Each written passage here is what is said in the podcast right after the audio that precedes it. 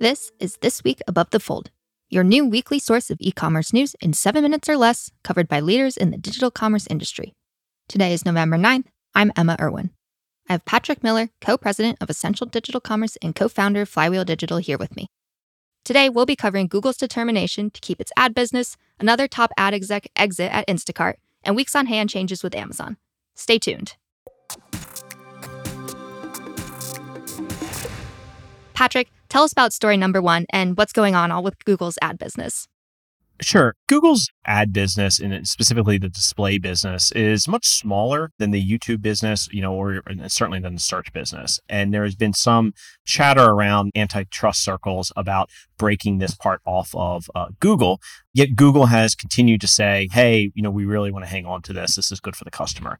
And I think certainly within the context of ATT, Apple's privacy efforts around app tracking uh, transparency and their policies around uh, software development kits, what is critical for this you know for google is a signal that they get across the web and you know how um, customers are interacting within different sites and then how they can use that information to better have contextually or, or behaviorally relevant ads um, uh, to customers what Google is trying to avoid is being in a position uh, similar to Facebook, where Apple's policies turn down their ability both to target as well as to measure. And so hanging on to this part of the business allows them better fidelity going forward. What would actually happen if those different kind of ad units had to break apart? I think the big thing is, you know, if I think search would be basically not be impacted, customer types in query, Google, you know, serves up an ad. But the the one that's a little bit trickier is something like YouTube, where you know, how does YouTube decide, you know, what to what to show a, a customer? Uh, some of that is, you know, verticalized around um, search queries. So if you're looking for something, uh, YouTube may serve you ads that are relevant to those queries but also within those larger ad contexts, what's your you know sort of browse um, behavior? It's no accident that they also built Chrome, you know, as well as Gmail. Both of those are inputs into the network and sort of how they're able to get you uh, relevant advertising. So what Google does not want to do is sort of lose the fidelity of signal, and that you know this uh, this program is is important to them in order to continue to have that fidelity. Let's move into story number two, which is another top ad exec leaving Instacart. This is Ryan Mayward, specifically heading over to Walmart. And I'm going to pass that over to you for the bigger picture here full disclosure, I'm on uh, Instacart's advisory board, so work with them well. Also work very closely with Walmart. Great folks at both companies, and and I think it's to me more than anything else, it's a positive signal, you know, for Walmart and the leadership team, you know, that they have recruited there. Seth Dallaire has been the CRO uh, for Walmart for a little bit more than a year now. Uh, he and Ryan worked together also at Amazon and then later at Instacart, and now are reunited again at Walmart. And and to me, this shows sort of one the sort of the you know the close knit aspect of the ad industry, um, especially you know within retailer ads.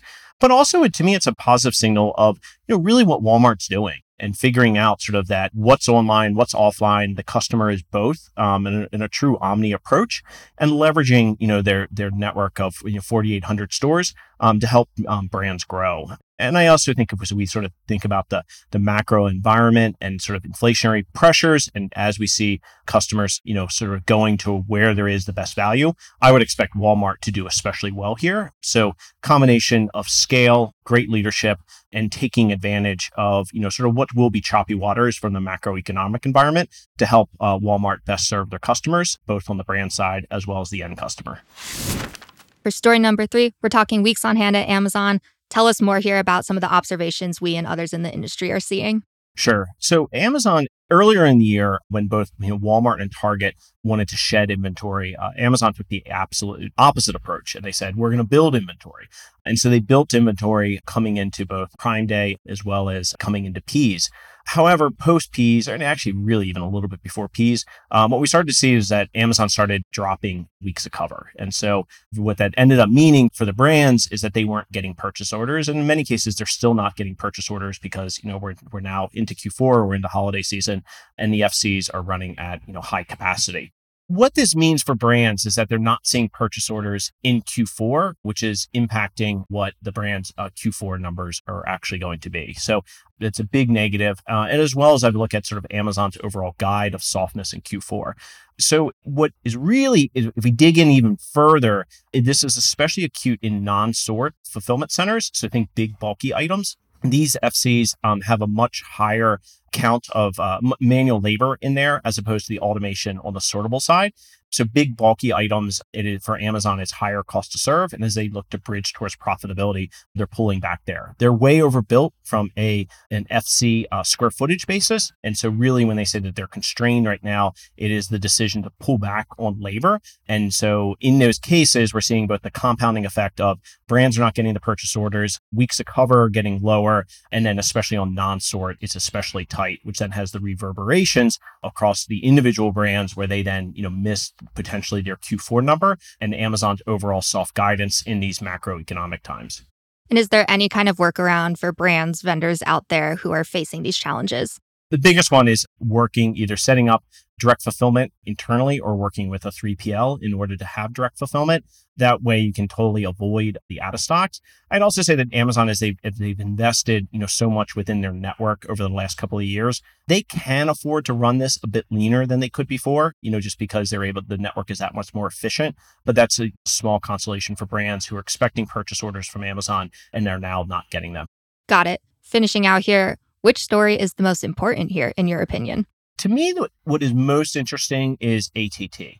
And so when I look at how individual ad networks are reporting, I'm digging in to try to understand how much of softness is driven by macroeconomic, um, you know, environments versus how much is being driven by Apple's policy around app tracking transparency. So I, th- I think actually number one is going to have the longest impact. And so as we look forward, thinking about, you know, which ad networks are the most durable and where brands should be investing in and that knowing that the ad networks are going to meet their business objectives is going to be key, especially as Apple continues to make policy changes that hurt some of these ad networks. And that's it for this week's e-commerce news. Tune in next week for three more headlines we think belong above the fold, digested for you by our Ascential digital commerce experts. I'm Emma Irwin, Senior Editor and Specialist at Ascential.